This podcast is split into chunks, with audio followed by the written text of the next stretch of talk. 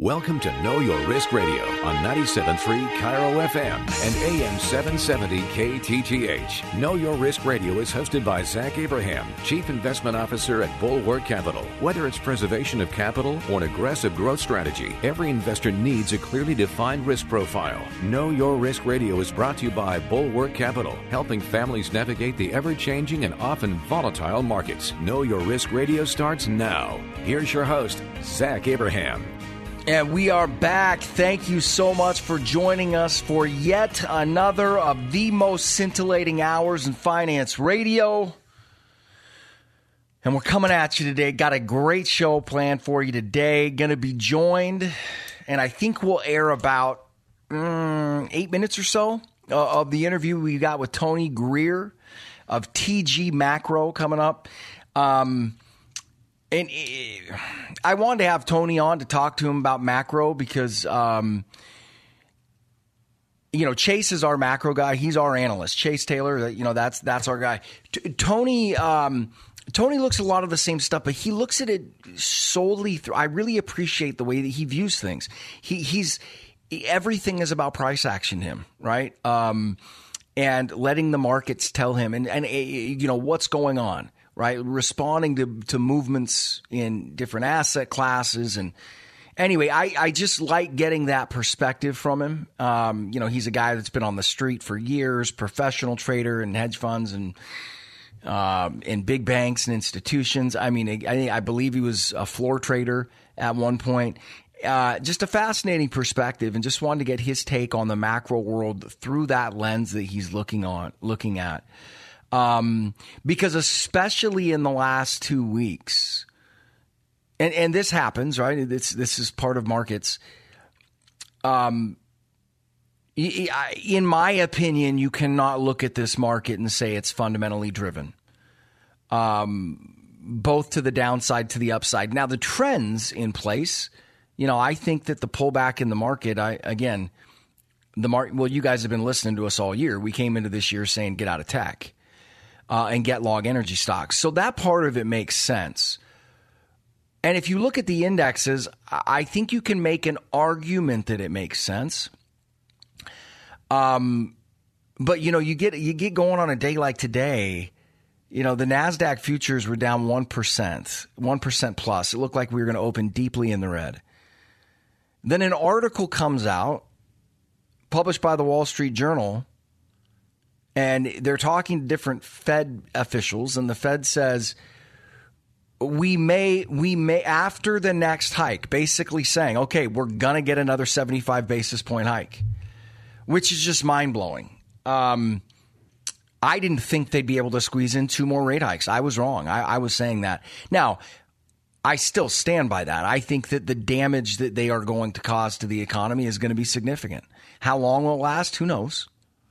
Um, but I mean, I, I it's gonna, it's, I, I think that they've already hiked enough, right? I mean, and if you want to preview, and I've said this before, but just, you know, if you want to preview to see what really rapidly rising rates are going to do, I think you can look at the housing market. That just, now, is everything is interest rate sensitive as housing? No. So other things might get hit harder, other things. But bottom line is, right, that's, you're seeing the impact of rates especially when they rise so violently over such a short period of time.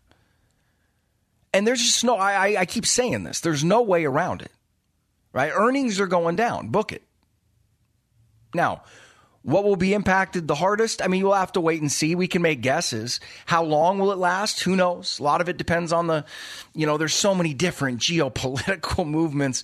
And, uh, you know, currency viol- uh, violence. You know, I call it violence just because you're watching the craziest stuff. So anyway, let's get into the market update. But we're gonna we're, later in the show we're gonna have Tony. Uh, we're gonna air a part of the interview with Tony, and then to get the rest of it, you're obviously gonna need to go to the go to the. Uh, the podcast, knowyourriskradio.com, bulwarkcapitalmanagement.com. Also, want to make sure to want to make sure to pound this one today. We have our, let's see, when is it? Uh, I believe it's next Thursday. So what would that be? Would that be Thursday the 20th, Thursday the 27th? I believe it's next. We have our final, um, we have our final webinar, our final road show of the year. virtual roadshow. Uh, again, it's free of charge, but like I said, uh, we can only. I think we can only can, I think we can only do 100 people. We've had about 125 to 135 sign up pretty regularly for the last man, shoot, six or eight virtual road shows. So um, and you know, if you if you get there late and you can't sign up, we will notify you and automatically enroll you in the next one. But bottom line is, if you want to get into this one, there are only 100 spaces. Um, and in the last few road shows we have done, like I said, it was oversubscribed, so you want to get in there. You can go to bulwarkcapitalmanagement.com, knowyourriskradio.com. All those places will lead you. I think bulwarkcapitalmanagement.com if you go to the website now, it should pop up and say, "Hey, do you want to sign up for the the webinar?" So, and as always, guys, this is not a way to get any personal information from you. You'll never hear from us again. We're not going to keep hounding you, right? Uh, if you like what you hear on the webinar and you want to have you want to meet or discuss or have a call with me or one of our advisors, we'll do that. If not, best of luck and you know send you on your way. So anyway, if you want to sign up for that, that'll be next week. Uh, anyway, so let's get into the market update. There, and I was telling our people here in Seattle the first three minute opener on the show. uh, we're going to have a longer than normal market update today because there's just too much to get to. Um, and I think all of it is important. Uh, obviously, some of it's going to be more important than others, you know, but it, it's it's you know what a mess. Um, let's start from the top. So let, let me start with one that I've been watching, guys, and just to give you an idea. And I and if this market just seems like it's out of control, crazy, it is. And here's here's a perfect illustration. Today alone, today alone, today's session, and I'm doing this right now at about 11:30 on Friday. But in just today's session, we have seen the dollar index swing in almost a two and a half percent range. I, I'm sure it's happened before. In my entire career, and this is something that I've kept an eye on regularly, and you guys know my opinion about rates and the dollar being so important and so key to understanding what's happening in markets and economies. And so I've always kept an eye on those things. I have never, I do not recall, maybe it's happened at some point. I, I don't think I have ever seen that kind of volatility. I'm talking about looking at 20 basis point swings on the dollar. Now, think about why this is important. When you're talking about the dollar, you're talking about the biggest, most liquid market in the world, right? The bigger and deeper and more liquid a market is, the less volatility it's going to have. When the world reserve currency is swinging in two to two and a half percent intraday swings, it's just here's the other thing if the world reserve currency is swinging in a single day in a two to a two and a half percent range, how in the world can you price any other asset? And that's not to say that things that means that things should go down. That it just means that if you're a fundamental investor like we are, and hopefully you're a fundamental investor, I, I think if you haven't been a fund, fundamental investor, it's probably been a pretty tough year. But I, how do you price anything? Right? Think about that. When the market can't even price or agree within two and a half percent of what the world reserve currency is worth, it, it makes it pretty difficult. And unfortunately, when you look at what's going on in the world, now, you guys know me. I, I, you know, I still will stick to my knitting on this. And really interesting. I, I, to tell you why I think markets are going to go down further, and I think there is more pain ahead. Is is the the primary reason for that is fundamental for me. I just I, I when you look at this setup, rising rates, and we'll get into all the different things this means. But when you get into this setup, it's just virtually impossible for earnings to go up, and it's almost impossible for them not to fall. Okay, just because it's going to crimp consumer spending, right? You, like again, you see the areas of the economy already driving up and getting whacked: real estate, mortgages, automobiles. I mean, it's just it's it's going to be ugly. Um, but just to put some perspective on that, remember rates and valuations on the market have a lot to do. The higher rates go, the lower valuations should be in the market. Okay. Lower valuations go, or excuse me, the lower rates go, the higher valuations that you can get in the market. And it makes sense, right? If I can make 1% owning a risk free US government bond and inflation's at two, I need to take some additional risk. I need to own some stocks that are paying me some dividends of four and 5%, hopefully. Right. I, I got it. Now, all of a sudden, I'm looking at two year notes now paying 465 right? So naturally, you'd expect valuations to come down. It, it, I was looking at this is the highest rates have been in since the middle of 2007. Okay. Now, if we go back in the middle of 2007, you had the S&P 500 at the height, right? The height of that bubble, the real estate bubble. S&P was trading right around 17.2 times earnings. Today you're at 19 and a half, 20. After the market's down 23, 25% on the year. And rates are at the same level. So you can't sit there and use the excuse that people have used for the last 15 years saying, well, you know, and they were right. They were right. You know, you get low rates like that, you would expect higher than normal valuations in the market. Okay, well, what about today? And the market, and that's where I had have this really tough time with these people. Oh, there's so much bad news priced in. And again, I'm beating a dead horse. I've talked about this extensively, but you just sit back and look at it and you go, wait a second. The last time rates were at this level, the S&P at the peak of its cycle was trading at 17.2 times earnings. You're you're, you know, you're, what is that? 25, tw- tw- uh, 10, almost 20% above that right now, trading right around 20 times earnings or 15% anyway. Um, after the market has already pulled back 23, 25%, whatever it is on the year. It's just mind blowing. And again, I you know I think the market is just myopically focused on rates, and I get it. I mean, that's it's what's going on in rate markets right now and bond markets is historic. There's no question about it.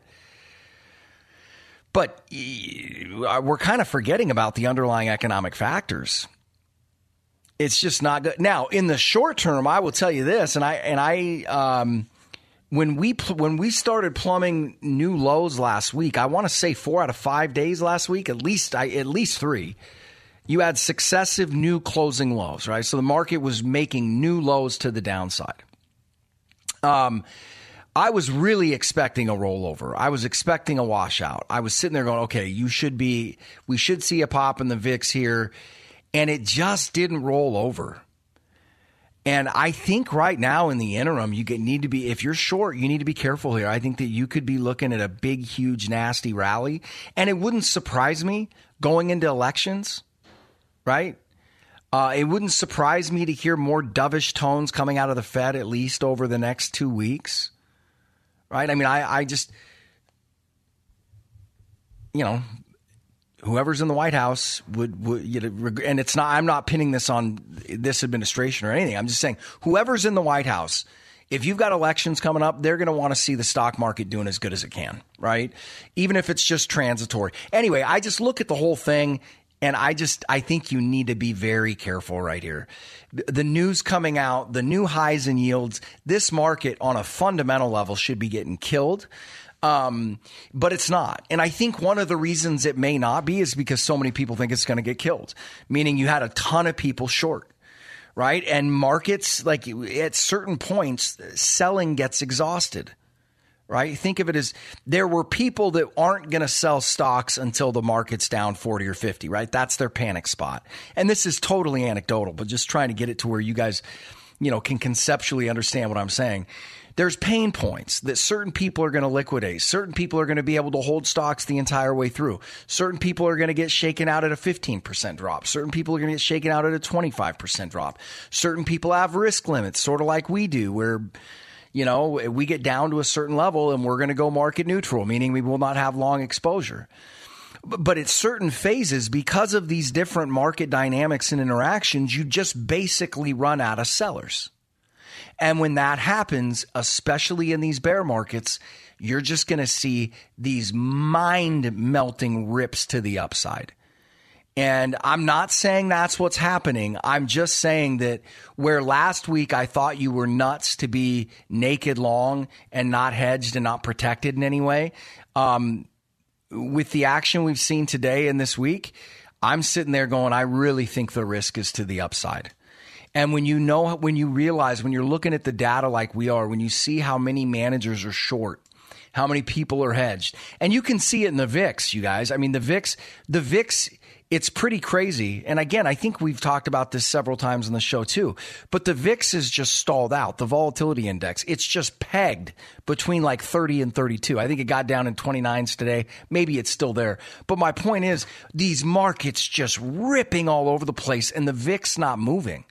I think what it's telling you is that everybody that was going to buy options, right? The VIX is, represents option premium. So think of the VIX right? It's it's the fear gauge is what they call it. But basically, what it's telling you is it the VIX is showing you what the price of insurance is. What if you're going to buy put options, things that go up drastically when markets fall. The VIX is telling you what basically what the price tag on that is, right? Now that's a very very uh, non sophisticated way to explain it. So don't go throwing that around at a cocktail party to a CFA or something. But basically, conceptually, that's the way you want to think of the VIX. The VIX is telling us what the cost of insurance is. And when you get everybody, right, and, and it's not surprising because this to me is a very binary market, meaning. Uh, you know, you, we, we sit there naturally. Okay, if earnings are going to get hit and everybody knows that the market should be going lower, but but it's very well advertised, right? Everybody, this isn't catching people off guard. It's not like the real estate situation where you're sitting there going, "What bomb is going to blow up next?" Right? Everybody knows this, is, and so what happened? Any, any everybody gets all on one side of the boat, and there's just no more sellers. There's no more people that want it, and I think if the VIX goes down a little bit and insurance gets cheaper you see it pop right back up. That makes sense, but there's just not enough drive. It's it's pretty wild. You know, you if you were a newbie coming into this and you look just were watching markets over the last couple weeks, you're like, "Good lord, the volatility is insane." Then you look at the VIX and it's just, uh, flat right? And it's still elevated. I mean, 30's high on the VIX, but it's just it's it's it's a pretty weird environment. Um, the rate moves now to get back on the rate side. The rate moves we're seeing are incredible.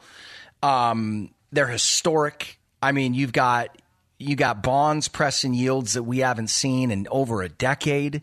The two the two year U.S. government Treasury as of today was paying it, when I looked it up before I came onto the show it was at 465 for a two year. The 20 year, I think, hit 45. Whew. The 20 year is actually now above its long term average. So higher than normal. And and this now I'll pivot back to market valuations, right? So what should that mean? You got higher than normal rates and accelerating to the upside with the Fed promising more. Valuations should be getting compressed. And I think they're going to. But like I said, there are mechanical things. And this is what makes bear markets so dangerous. People get too bold, too bared up, right? They get too short, and then they can get drilled for 40, 50% hits in a month, right? If they're leveraged short the market, the market can rip 25, 30%. We saw that bounce coming out of the June lows. I think you rallied 26% on the NASDAQ, I want to say is what it was. Yeah, I think it was yeah, it was right around 26 percent, 23. Yeah, anyway. But think about it, if you're leveraged short going into that and you're all bared up, man, you're sitting on 40% losses in a in a in a 2-3 week period of time. And that's why you got to be so careful. Conversely, the big moves like this, you get an up day now, Nasdaq pressing up 2% on the day, it's going to suck in a lot of money like we've told you. Um, it's a mess out there, you guys. The other thing that makes it even harder, like I was talking about, the you know the you, I you're not seeing you're you're really not yet. Not in the valuation of the market. You're not seeing the market taking into consideration and building what's going to happen to earnings in the next 12 to 16 months into these prices. What the market is basically trying to say if you're believing what the market is selling right now it's basically saying that the only issue we've got to deal with is rising rates. That's what it's telling you right? And i just i, I don't think that could be more wrong now, that does not mean the market cannot rip here for, for here based on all the different things we were talking about. Uh, another thing that makes me believe, though, that we're not even anywhere close, maybe that's too strong a word, we're not close to a fundamental bottom are some of the earnings reports that came out today or this week. Um, the Netflix one is one of the most interesting. So Netflix came out with a quarterly earnings announcement And the only thing that they beat on was added new subscribers. And it wasn't a blowout number by any stretch of the imagination. It was higher than what people expected, but I think it was like 4.5 million new. And I remember they lost a bunch the previous quarter. Anyway, it's pretty noisy. Um, but when you started digging into the quarter, and immediately they announced new subscriber growth and the stock just rips up 15% in the after hours. So I start digging through the quarter and I'm like, man, you know, is NASDAQ turning a corner or excuse me, is Netflix turning a corner? Must be something positive going on. I read through the numbers. Okay. Revenue growth, uh, it bounced off of that news. I think revenue growth was like 6.1%. Which is not impressive, especially for a company that doesn't produce any free cash flow the slowest revenue growth it's had on record. Year over year, it showed an 8% decline in EBITDA, which is earnings before interest, taxes, depreciation, and amortization, which signals that the interior of the business is losing momentum. Then on top of it, Reed Hastings and the CEO or the CEO came out and said that they're pulling back on spending and kind of kind of tried to be like, you know, we're the smart guys, we're pulling back on spending while all our competition is spending themselves into an oblivion, blah blah. blah. And it sounds good on paper unless you know their corporate strategy over the, the uh, their inception, which has been we're just going to drown everybody out in spending. And I think that that's really telling right? For those people buying into this Netflix surge, what they think is that that the growth years are still here, the growth will reaccelerate, and at the same time, the CEO of the company is slowing down their content spend. Well, what does that tell you? If he thought the growth was there, like the investors seem to think so, wouldn't he be he wouldn't be pulling back the reins on his money spend? You'd be increasing it. And and until I see stocks like that that have been such poster children of this entire run get hit by what is bad news. That quarter that that quarter they announced, I don't care what Jim Cramer or anybody else says about it. They're just looking at headline numbers. If you get down into the quarter, there's nothing positive. Nothing. Uh, Tesla, same way. At least Tesla got hit. Now it's bouncing back today. But um, I've really, I don't know what to make of Tesla, you guys. I got off the fraud. I was really convinced it was just a fraud, an amalgamation of creative accounting and all that kind of stuff. Um, then I got off of that as they scaled and were bigger, and I was like, you know, maybe I was wrong. But then I saw something in their quarterly announcement that just blew my mind. But before I share that with you, uh, we got to take a quick break. How's that for a little cliffhanger? Um, but we come back. I'll get into what really caught my eye with Tesla, and um, and kind of tell you how I think that feeds into the rest of the market. So as always, guys. You're going to want to download the podcast to hear the rest of the interview that we're going to share. We're going to share part of the interview at the end of the end of the uh, end of the episode today. You want to hear the rest of it? Go to you can just Google Know Your Risk Radio Podcast.com. You can find us on iTunes, any podcast website. Also go to bulwarkcapitalmanagement.com and sign up for our last virtual roadshow of the year coming up next week. You won't want to miss it. Anyway, got to take a quick break. We'll be right back to talk about Tesla and continue the market update. Stick with us. You're listening to the Know Your Risk Radio podcast. Download and subscribe to knowyourriskradio.com. This is Know Your Risk Radio with Zach Abraham. Listen to Zach discuss key investment strategies across several asset classes, not just stocks and bonds. Get your free copy of Zach's new booklet, Common Sense Investing. Go to knowyourriskradio.com. Is your portfolio positioned for a successful retirement in this wild market? Join Zach Abraham for his final live webinar of the year, Thursday, October 27th at 3 o'clock, to learn why a risk management strategy has never been more crucial. Dory, protecting retirement portfolios against loss is our number one focus. Our live webinar is a fully transparent look into the Bulwark investment strategy, and we'll show you how our strategy is done in 2022 as well as previous years, and explain why a basic 60 40 stock bond mix is outdated and is a risk in today's inflationary environment. Learn how our risk management strategy can help protect your retirement. Don't miss Zach Abraham's final live webinar of the year, Thursday, October 27th at 3. It's free, but space is limited, so register now at knowyourriskradio.com. Learn all about Bulwark's risk management strategy and see their performance. Register now at knowyourriskradio.com. Investment advice cannot be given without a client service agreement. Bulwark Capital Management's an investment advisor representative of Trek Financial LLC, an SEC registered investment advisor. You're listening to Know Your Risk Radio with Zach Abraham, Chief Investment Officer at Bulwark Capital Management. And we are back. Thank you so much for sticking with us. okay, so let me let me get into the Tesla thing that I thought was so bizarre. And I hate to say it, but it's once again got me back on the bandwagon of sitting there going, I think there's something fraudulent going on there. And and I'll tell you why. So first of all, they had a disappointing well, disappointing to Tesla bulls. Um, I thought that their earnings numbers and their revenue numbers were right in line given the backdrop. I mean, that's what's so funny about a company like that holding that kind of valuation. Let's let's get outside of looking at first of all, just go compare. You know, you guys have heard me on Tesla. Just go compare it to any other automobile manufacturer out there. It, it I mean, it makes no sense. You cannot make any sense of the valuation.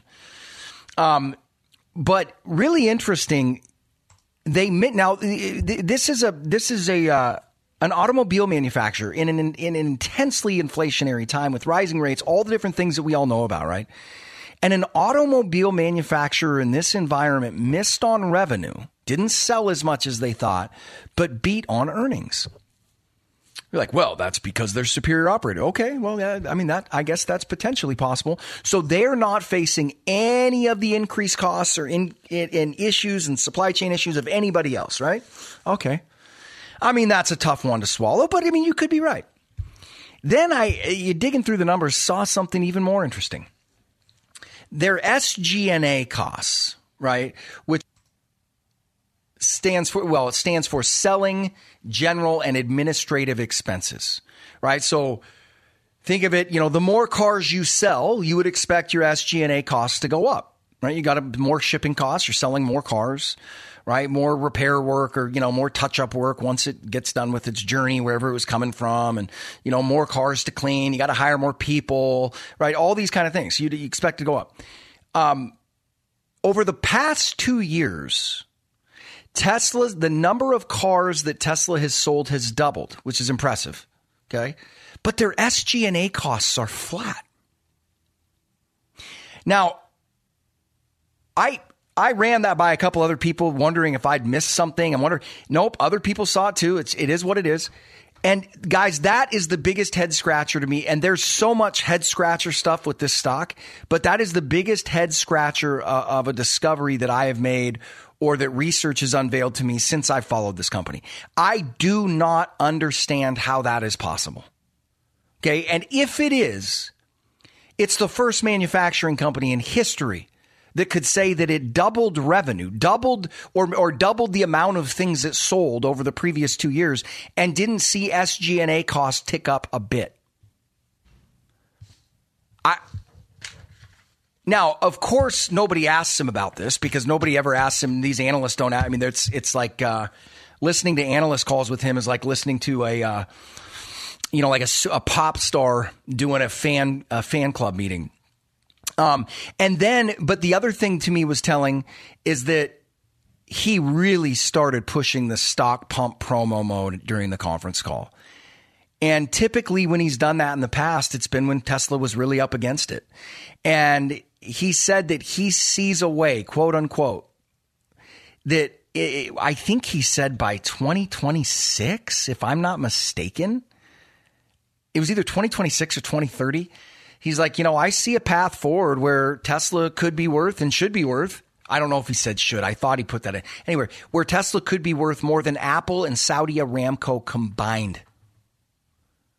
An automobile manufacturer. They're like, well, it's not. It's a tech company. It's this, it's that. Um, I'll say it again, and I could be wrong. And guys, just just full caveat here. I thought Tesla was a fraud four years, five, four or five years ago. Um, as far as the stock price went, I've been incredibly wrong on that. So you're right. Just take that with a giant grain of salt, what I'm about to say. But I'll say it again. I know a lot of you out there are still long Tesla. Get out. And and to me, the smoking gun is that something's going on there. That it just that makes no sense.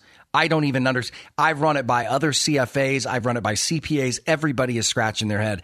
And you know, it's such a popular stock. I don't think and now it's so big and you and and so many people will bag on you if you say anything about it like oh that's what idiots like you've been saying for years so you know there's not a lot of people left out there that want to speak up about it i'm not insinuating there's i'm something's off that's all i'm saying it, the, i don't even understand how that's possible and I've got some calls in to some guys I know that have done like kind of forensic accounting to get their take on it to see if I'm wrong because I don't want to overspeak. But this just smells bad. It smells bad that there, I mean, that eh, in this environment, revenue missed, but earnings are up. And the and the reason it smells to me is that you can't fake revenue. Right, revenue is what it is. There's too many ways to cross-check it. You can look at VIN numbers being sold through DMVs, right? You can there's too many ways to track it. But in this environment, that means your margins went up. Something happened to improve your profitability. And in this environment, I mean, forget about it. Now, maybe they could have improved profitability by having a higher mix of full self driving in there, because full self driving really is their profit. The, the majority of it. Well, I shouldn't say that. It's, I, well, I think it's the majority of their real profit. But I, it's it's anyway. It's I don't really have much more to say about that. I just it's a head scratcher, especially in this environment. And people are like, "What's a good quarter?" And I go, "Well, it's well they missed." I wouldn't say it's a good quarter, but it's too good of a quarter considering the pressures that everybody in the industry knows they're up against. And like I said, the smoking gun to me, or what I think may turn out to be a smoking gun, is SG. I just cannot wrap my head around how that's possible. Again, remember, this is a manufacturing company. We're not talking about a tech company. You could see that with a tech company. Right? Take a take a company that has a subscription platform. They sign up twice as many people. You could see their revenue stream grow. But even then their SG&A would have to go up a little bit cuz they got to have people to service those clients. But it's it's more in a manufacturing company, where every single car has to be touched by people if you're putting out more cars, right? Uh, uh, you got more people selling, you got more people cleaning cars pre-delivery, you got more, uh, I, you know, more shipping cost. I just, you, I, I just can't get there. I, it's just craziness. Uh, where are we at? Okay. Yeah, net, yeah.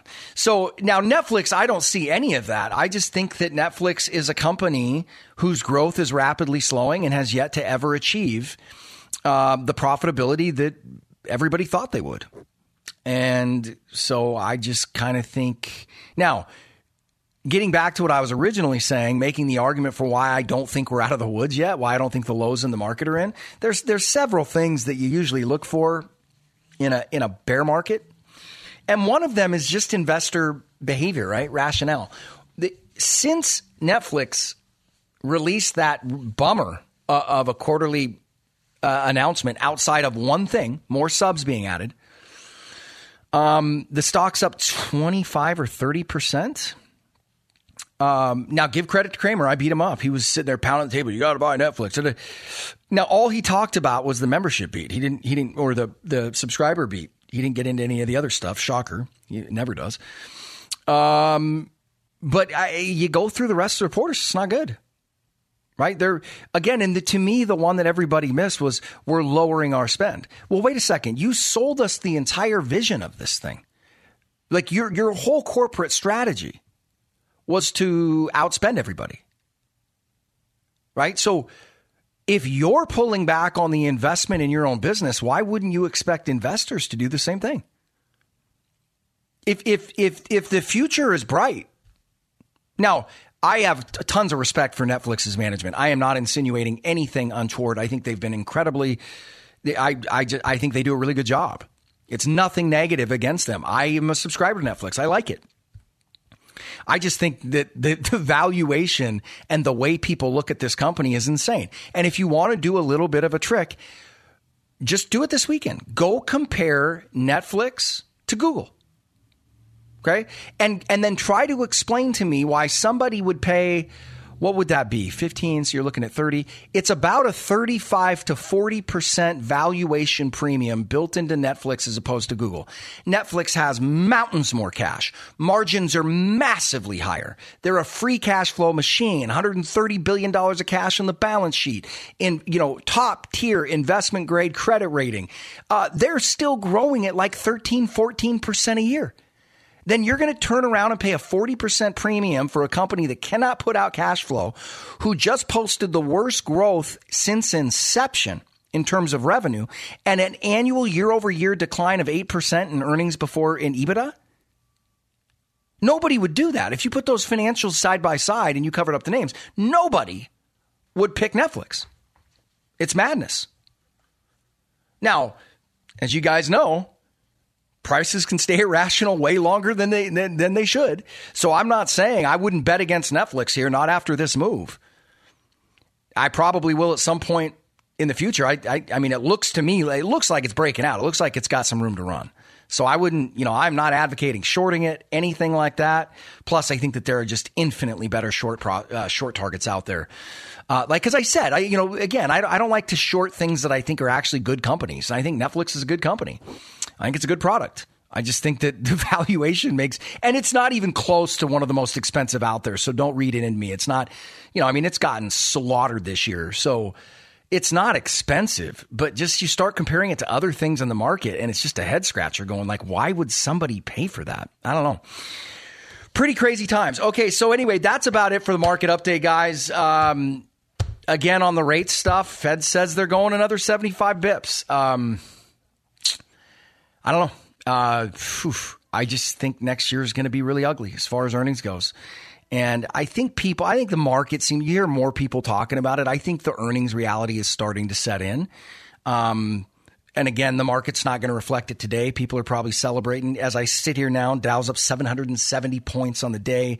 I hate points. It's up 2.5. Nasdaq's up 2.28%. S&P's up 2.43. This has all the makings of a bear market rally. Again, not telling you to go long. I'm just saying if you're short, this might be well, if you're short or hedged, this might be where you want to take a breather and just kind of see where things shake out. Um, I think you got a pretty good setup for a really, really strong rip into the election. That's my guess at this point. Having said that, in this market, who bloody knows, right? Uh, where did the dollar go before we close out the market update? Let me just get you a closing quote on the dollar. I mean, I, I think that the dollar is advertising the craziness of this market better than anything else. Um, it really is. and if I sound a little scattered today, I am, you guys. Yeah, you're at a 111.88. You brushed up against 114 momentarily this morning, 138, 113.90. Now you're down to 1188. I it's just insane. And uh, the one thing I will say, guys, this is not a market for the faint of heart. When things are moving like this, and you even look through the tech stuff today. That's that's uh, you you see some things that are just ripping. Energy continues to do really well. Thumbs up. Um, and then you look at other things that you're like, well, that's ripping. All these things must be going together. No, you know, you got high flyers like the Trade Desk and Shopify that are still red on the day. I what does all that mean? I don't know. I, I it means madness. Just since I told you that, the DXY drops another four cents. it's it's unbelievable. Anyway, we'll be right back. I want to do a little update on where uh, example of what we mean when we talk about rates bringing economic pain, and then we'll get right into the interview. So stick with us through the break. As always, guys, if you want to know how our average client is down less than five percent on the year if you want somebody that's looking out and was talking for years and years about the bond problem and how you need to get out of bonds, and now you see your bond portfolio down 20%, 25% on the year and continuing to drop, right? Your bonds, right? You're sitting there going, how did you not see this? If you went in loaded up on tech stocks this year, which if you're a retail investor, you most likely did, and you're looking at a portfolio that's down 25, 30% on the year, and you've been listening to us on the radio saying, hey, come into this year, guys, get out of tech and you need to get in energy. And you're wondering why your guy didn't tell you that. You're wondering why a big chunk of the net worth that you've worked almost your entire life to put together is down 20 to 30% on the year. And a big part of it's because interest rates went up and your bonds got smoked. If you're with somebody that didn't see that, okay, A, why are you paying them a fee? Talk about the easiest call in a century. How did you know rates were going to go up? Well, they were at zero. if they didn't, if you want somebody who's paying attention, who's actually focused on making sure you don't get slaughtered in markets like this, our bond replacement program is now up 4% on the year. If that's the kind of thinking you want, guys, give us a call. And quite honestly, when you're talking about paying your hard earned money, your fee, I think it's what you deserve. I think it's the very least that every investor deserves. So give us a call, 866-779-RISK. Again, 866-779-RISK. Go to the radio show website, knowyourriskradio.com, bulwarkcapitalmanagement.com. For those down in Arizona, we now have employees full time down in Arizona. We'll be opening an office shortly down there. So if you've been sitting there going, you know, I, I, I like Bulwark, you know, but I just don't want to have somebody out of state, we're not out of state anymore, baby. We're down there, so you can give us a call too. Anyway, we'll take a quick break. We'll be right back. You're listening to Know Your Risk Radio podcast. Download and subscribe at knowyourriskradio.com. Do better in bull markets. Do better in bear markets. Pay less fees in all markets. You're listening to Know Your Risk Radio with Zach Abraham, Chief Investment Officer at Bulwark Capital Management. You can subscribe to Zach's free newsletter, The Bulwark Insider Report, at knowyourriskradio.com. Is your portfolio positioned for a successful retirement in this wild market? Join Zach Abraham for his final live webinar of the year, Thursday, October 27th at 3 o'clock, to learn why a risk management strategy has never been more crucial. Dory, protecting retirement portfolios against loss is our number one focus. Our live webinar is a fully transparent look into the Bulwark investment strategy, and we'll show you how our strategy is done in 2022 as well as previous years, and explain why a basic 60 40 stock bond mix is outdated and is a risk in today's inflationary environment. Learn how our risk management strategy can help protect your retirement. Don't miss Zach Abraham's final live webinar of the year, Thursday, October 27th at 3. It's free, but space is limited, so register now at knowyourriskradio.com. Learn all about Bulwark's risk management strategy and see their performance. Register now at knowyourriskradio.com. Investment advice cannot be given without a client service agreement. Bulwark Capital Management is an investment advisor representative of Trek Financial LLC, an SEC registered investment advisor. You're listening to Know Your Risk Radio with Zach Abraham, Chief Investment Officer at Bulwark Capital Management. And we are back. Thank you for sticking with us. Okay, so I, I just wanted to use this as an example. You guys have heard me going on about rates and profitability and the economy and the impact it's going to have on earnings and all that stuff. So I just want to I want to spend some time. I want to share this quick anecdotal story with you, and I think you're just going to see a lot more of this. And this is why it's so hard. Regardless, everybody's like, "Well, consumer spending." Hold on a second. There's more to corporate profits than just consumer spending. Now, for the record, you're going to see reports out from Amex saying that, you know, we see consumer spending up 21% this year. People are like, man, the consumer's strong. Uh uh-uh. uh What have we been telling you? The summer of love. What do you think of the number one credit card? What do people use typically now when they travel? They use credit cards. What did we tell you was going to happen for traveling this year, especially during the summer? Right? People are going to spend tons of money. So I actually don't think the credit card information is that bullish. Meaning, well, yeah, because people are going to travel their tails off. We've got basically two and a half years worth of travel that we've packed into three summer months. Now, there will be residuals, right? People will continue to take trips that they've been putting off for a while. But that, that isn't bullish to me, right? But the, the other thing I was saying is that here's another impact of higher rates. So, Carnival, cruise company, right? People are taking cruises. Carnival needs money. So they decided to raise some debt. Okay. With the increase in rates, this new debt offering, they're taking out $2 billion worth of debt and they're financing it at almost, at, I think, 10.75. Okay. So do the, no, 10.375, something like that. 10 point, let's call it 10.5. Okay. Do the math on that. It's going to cost them $250 million a year to service the debt they just took out right? That's going to be the impact on higher rates just on that one company, on that one transaction. Right? You're going to see this happening all over the place. You look at the amount of these companies out here loaded down with monstrous levels of debt that they'll probably never pay off. Will probably end up being involved in bankruptcy at some point. But now, will they go up as high as Carnival? Probably not. A lot of those companies didn't get hit as bad as Carnival did during this, so they didn't lose as much money. But still, what if their borrowing costs go from four to seven and a half? What are they paying for wages? Higher. What are they paying for fuel? Higher. Food costs higher. Booze costs higher. It's just not good. And so if you get caught or you're listening to people, well, it's just the rate thing and it'll calm down. No, no, no, no, no, no. Corporate profits are coming down. That is the one thing I will stake my name on. Okay. And at some point, the market is going to take its focus off of just the Fed and just higher rates, and the profitability is going to come into focus. And when it does, I think that'll lead the next leg lower. We'll have to see. Anyway, going to take a quick break right here, and we'll come right back with the first part. We're going to run about five to seven minutes of the interview. And uh, as always, guys, give us a call, 866 779 RISK. Don't forget to go to the radio show website, sign up for our virtual roadshow coming up next week. You won't want to miss it. Last one of the year. Uh, other than that, have a great weekend. We'll see you next week. You're listening to the Know Your Risk Radio podcast. Download and subscribe at knowyourriskradio.com. This is Know Your Risk Radio with Zach Abraham. Listen to Zach uncover the truth about the financial markets with simple and honest advice to help you plan for retirement. Get your free copy of Zach's new booklet, Common Sense Investing. Go to knowyourriskradio.com.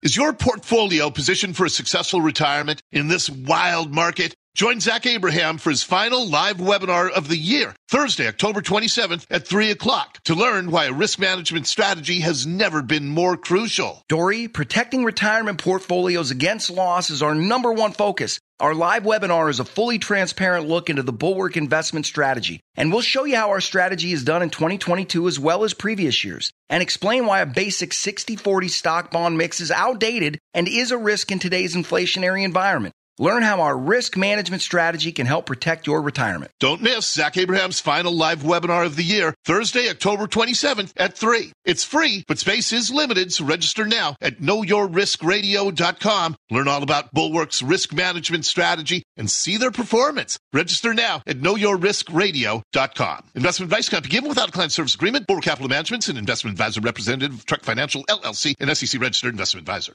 You're listening to Know Your Risk Radio with Zach Abraham, Chief Investment Officer at Bulwark Capital Management.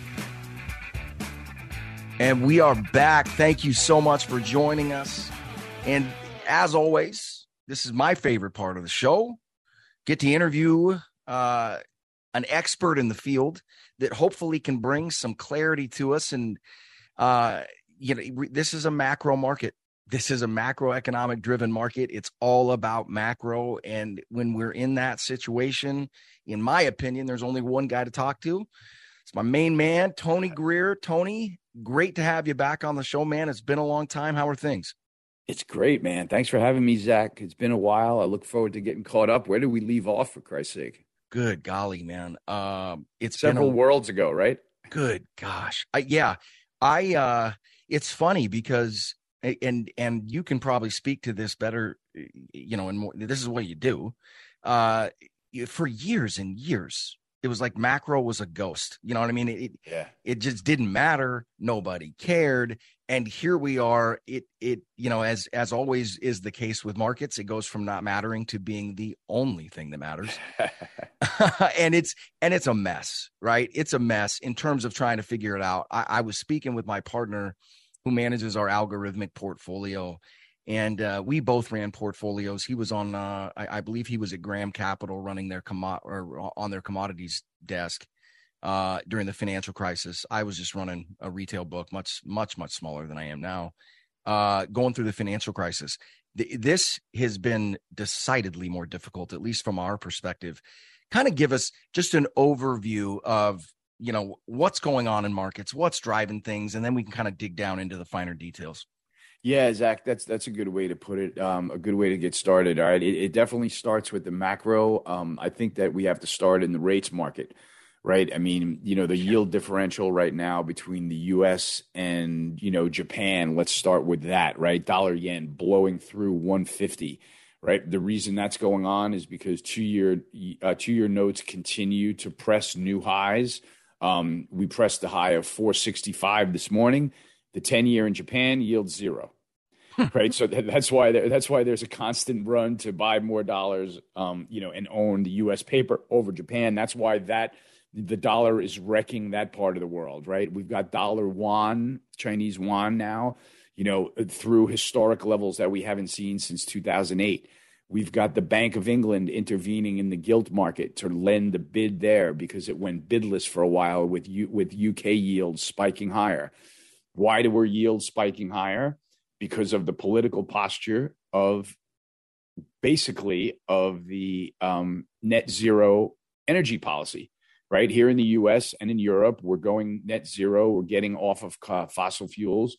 We are moving the center of the sort of commodity based hegemon from the US in oil over to China in metals so that they'll be the center of the you know the new economy. And what's gone on with that attack on supply is that we've seen massive commodity inflation most notably in the energy space. So since that energy inflation just doesn't seem to want to go away the commodity inflation just doesn't seem to want to go away headline inflation does not want to subside that's why the rate market is keeping the Fed's hand to the fire and saying, we're not letting you pivot. You've got to worry about inflation. And so yields keep shooting higher. Higher yields are wrecking certain areas of the market, starting with housing, right? The housing market's come to a full stop. If you had your house up for sale with rates at zero, take the for sale sign down, right? Rate, rates are at 6% now. Nobody's looking to pay that, right? And nobody's looking to pay, to, to pay for a mortgage at that level. So, you know, with that coming to a grinding halt, it's going to have a, uh, you know, that effect rolling through industry where that's going to slow down various, um, you know, subsectors of that industry. Um, and then you've got the equation over in Europe where you know you've got the Dutch TTF natural gas price backing off. All right, guys, we got to cut things off right there due to time constraints. But as always, you want to hear the rest of the episode, and I think you, I think you would. Uh, love love the way Tony thinks. A lot of great experience. You're going to want to hear his want to hear his take on things. Anyway, go to the radio show website, knowyourriskradio.com, um, or just Google Know Your Risk Radio podcast. Download, and also if you're going to download, please subscribe. The higher the subscriber numbers get, the easier it is to get great uh, interviews. So you're helping us out. It doesn't cost anything. Episodes will come right to your uh, inbox. Anyway, have a great weekend. We'll see you next week. Thanks for listening. You're listening to Know Your Risk Radio podcast. Download and subscribe at knowyourriskradio.com.